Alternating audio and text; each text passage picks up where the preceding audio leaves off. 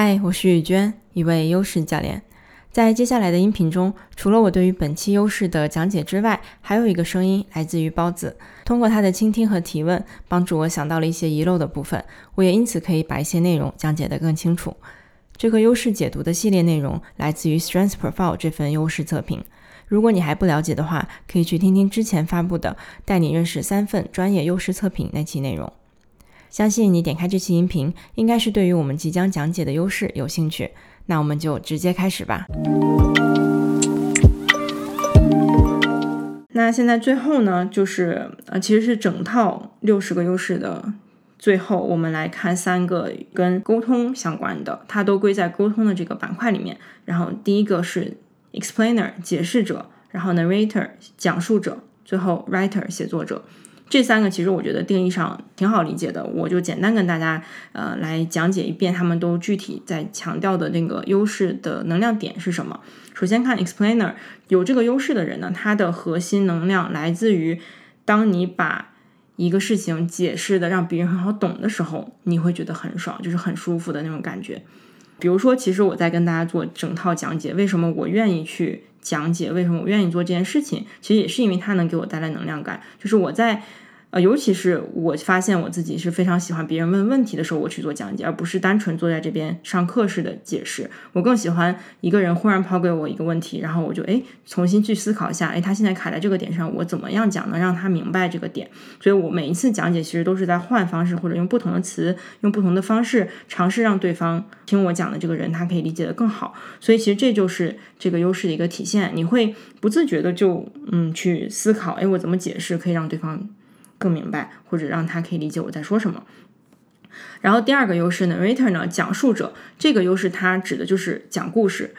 那有这类优势的人呢，你就会感受到自己天然就一说起话来就 就会讲起故事来，就是会诶很多例子很丰富，然后用的词啊，用的比喻啊，就好像很生动。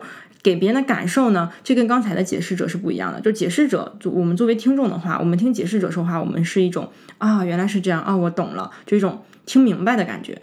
但是，当我们面对的是讲述者的时候，你的感受是那种，就能想象一个小孩在听故事，就越听越越入迷，就是哎，好有趣啊，我好想继续听他讲啊。还有接下来是会发生什么呢？就这种感觉，其实是讲述者他能够他们身上的一个特点。所以，当你觉得你对讲述故事，然后不管说什么东西，跟别人讲什么东西，你都会不小心讲起故事的话，那这个肯定就是你身上比较强的一个优势。然后最后呢，再看写作者这个优势呢，他是说你对于文字写作的这个方式去表达你自己，或者去传递一些分享一些想法是非常有能量的。就是你天然的很享受写作的这个过程，然后你很享受以这种写作的形式去面向大家。所以这个我聊过很多，就是天然很喜欢写写东西的人，这个我觉得是很明显的，就他们从小就会发现，从小就喜欢写东西，然后他不一定是要写给谁看，就这个东西我们不用担心说你一定要是作家你才能有这个优势，这个没有连没有关系，他只是在说我们天然对于写点东西或者看点文字类的东西，我会感受到能量，我会很喜欢这样的。当然如果说。更强烈的话呢，如果这个优势是你很强的优势，你当然会有冲动，你写的东西是可以被别人看到的，可以交流出去，因为它毕竟作为一个沟通交流的这样的一个优势，它要起到作用，就是我们跟外界的沟通的这样一个作用。所以比较强的人，他通常都是希望写作来达到某一些交流的目的的。这三个优势理解方面，我相信大家会比较清晰。然后涉及到使用呢，就是。嗯，就了解自己是什么风格就可以了。然后也是要强调一下，不存在什么冲突，或者说你只能有某一个优势这样的事情，就是你是可以都有。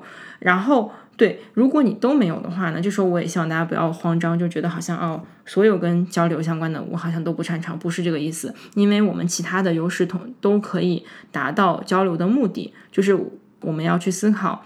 假设你很想要，我知道很多人想要写作者这个能力，我尤其在现在这种时代，大家都在自媒体写东西。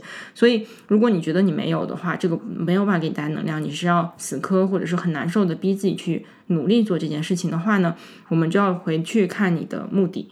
你写作想写文章到底是为了什么？你真的是为了发表这一篇文章给给某个出版社吗？还是说？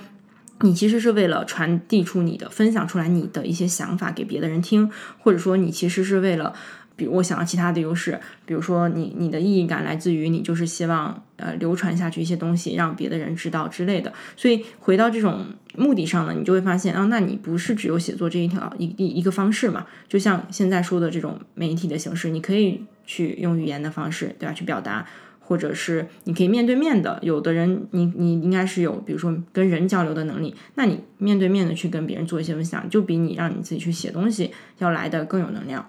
所以这个就是说，大家嗯，不管有没有这个优势，都去思考为什么有还是没有。然后，当你在想怎么用的时候呢，不要去很广的去思考这个问题，而是去真的拿出一件你你实实在在的呃有困扰的点，或者你想要达成的目标去思考。好，你听下来有什么想法吗？嗯，呃，我对于写作这个没有，我是对于刚刚那个解释跟讲述，嗯，这两个都是指。把一个东西讲明白吗？还是说只是解释是要把一个东西讲明白？讲述无所谓讲不讲得明白。对对，目的不一样。就是解释的目的是真的是希望别人明白，所以我给你解释，对吧？我给你把这个事情讲得更明白。但讲述就这个里面没有强调目的，他只是在说你想你享受的点是在于讲故事，就就是这样。那你为什么讲故事？这可能跟你其他的优势有关。当然，它的大方向的目标目的吧，就刚刚也提到，他们都是交流类的优势，所以它大方向肯定是为了交流嘛。你可能不是说单纯就自己讲给自己听这种，你一般你你有这个 narrator 的嗯优势的人，都是愿意讲给别人听的，对吧？那你既然讲给别人听，你一定是有目的的，是不管是增进你们感情啊，还是你呃想让别人开心啊，对吧？还是你你希望传达什么信息啊？所以这个目的是你可以自己去去发掘，就是对你来说是什么。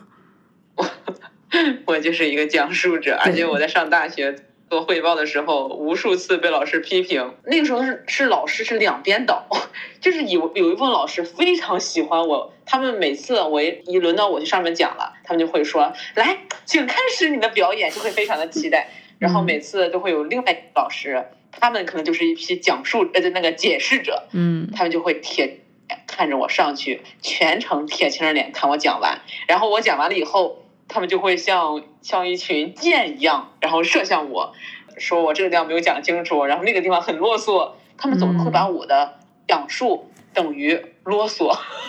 嗯嗯嗯，对，其实你刚才在描述这段，你也提到了，就是我们会受到不同的对待，其实也是因为这些人他们的优势不一样。所以你的讲述对你来说，哎，越讲越开心，越有能量。对有的人来说，他可能听着就很累，影响到他的优势，所以他会有这种不舒服的感觉。是的，是的。